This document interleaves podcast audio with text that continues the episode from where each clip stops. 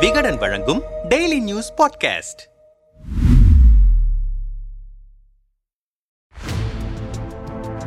நாடாளுமன்ற தேர்தலுக்கு இன்னும் ஓராண்டு காலமே இருக்கிறது. அதற்கு முன்பாக தெலுங்கானாவில் சட்டமன்ற தேர்தல் நடைபெறவிருக்கிறது. இப்படியான சூழலில் தெலுங்கானாவை ஆளும் பாரத் ராஷ்டிர சமிதிக்கும் மத்தியில் ஆளும் பாஜகவுக்கும் இடையே கடுமையான மோதல் நடைபெற்று வருகிறது. தெலுங்கானாவில் ஆட்சியை பிடிக்க பாஜக முனைப்பு காட்டி வரும் நிலையில் பிஆர்எஸ் தலைவரும் தெலுங்கானா முதல்வருமான கே. சந்திரசேகர ராவ் பாஜகவை கடுமையாக எதிர்த்து வருகிறார். டெல்லி முதல்வர் அரவிந்த் கெஜ்ரிவால் மேற்கு வங்க முதல்வர் மம்தா பானர்ஜி போல பாஜகவுக்கு எதிரான திட்டங்களை வகுத்து வருகிறார் சந்திரசேகர ராவ் இந்த நேரத்தில் மத்திய அரசின் விசாரணை அமைப்புகளான வருமான வரித்துறையும் அமலாக்கத்துறையும் கே. சந்திரசேகர ராவின் மகளும் தெலுங்கானா சட்டமன்ற மேலவை உறுப்பினருமான கவிதாவை தொடர்ந்து விசாரித்து வருகின்றனர். டெல்லி மதுபான கொள்கை ஊழல் குற்றச்சாட்டு வழக்கில் ஆம் ஆத்மி கட்சியை சேர்ந்த டெல்லி முன்னாள் துணை முதல்வர் மணீஷ் சிசோடியா கைது செய்யப்பட்டு திகார் சிறையில் அடைக்கப்பட்டிருக்கிறார். அந்த வழக்கு தொடர்பாக அவரை அமலாக்கத்துறை விசாரித்து வருகிறது. அதே வழக்கில்தான் கவிதாவையும் அமலாக்கத்துறை விசாரித்து வருகிறது. இதே வழக்கில் கடந்த ஆண்டு அவரை பல மணி நேரம் வருமான வரித்துறை விசாரணை செய்தது. தற்போது அமலாக்கத்துறையால் அவர் விசாரிக்கப்பட்டு வருகிறார். அவரிடம் டெல்லியில் மார்ச் பதினோராம் தேதி என்று ஒன்பது மணி நேரம் அதிகாரிகள் விசாரணை நடத்தினர். அடுத்து மார்ச் பதினாறாம் தேதி விசாரணைக்காக ஆஜராகுமாறு கவிதாவுக்கு அமலாக்கத்துறை சம்மன் அனுப்பியது. அன்றைய தினம் அவர் ஆஜராகவில்லை. ஆகவே மார்ச் இருபதாம் தேதி ஆஜராகுமாறு சம்மன் அனுப்பப்பட்டதை தொடர்ந்து அன்றைய தினம் கவிதா ஆஜரானார். ஏமாற்று பேர் வழிகளை எல்லாம் வெளிநாட்டுக்கு தப்பிச் செல்ல அனுமதித்துவிட்டு தெலுங்கானா போராட்டத்தில் பங்கேற்ற கவிதாவை மத்திய அரசு துன்புறுத்துகிறது என்று கொந்தளிக்கிறார் தெலுங்கானா அமைச்சர் வி. ஸ்ரீனிவாஸ் கவுடா டெல்லியில் அமலாக்கத்துறையால் கவிதா விசாரிக்கப்பட்டு வரும் நிலையில் மார்ச் பன்னிரண்டாம் தேதியன்று ஹைதராபாத்துக்கு சென்றார் மத்திய உள்துறை அமைச்சர் அமித்ஷா அதையொட்டி அங்கு பரபரப்பு ஏற்பட்டது. காரணம் அமித்ஷாவை வரவேற்று ஹைதராபாத் முழுவதும் வித்தியாசமான விளம்பர பதாகைகளை பிஆர்எஸ் கட்சியினர் வைத்திருந்தனர். வாஷிங் பவுடர் நிர்மா என்ற விளம்பரத்தில் வரும் சிறுமியின் படத்துடன் வெல்கம் டு அமித்ஷா என்று வைக்கப்பட்டிருந்த பதாகை அனைவரின் கவனத்தையும் ஈர்த்தது. இரண்டாயிரத்தி பதினான்காம் ஆண்டு பாஜக ஆட்சிக்கு வந்ததிலிருந்து எதிர்க்கட்சிகளை சேர்ந்த தலைவர்கள் பலருக்கு எதிராக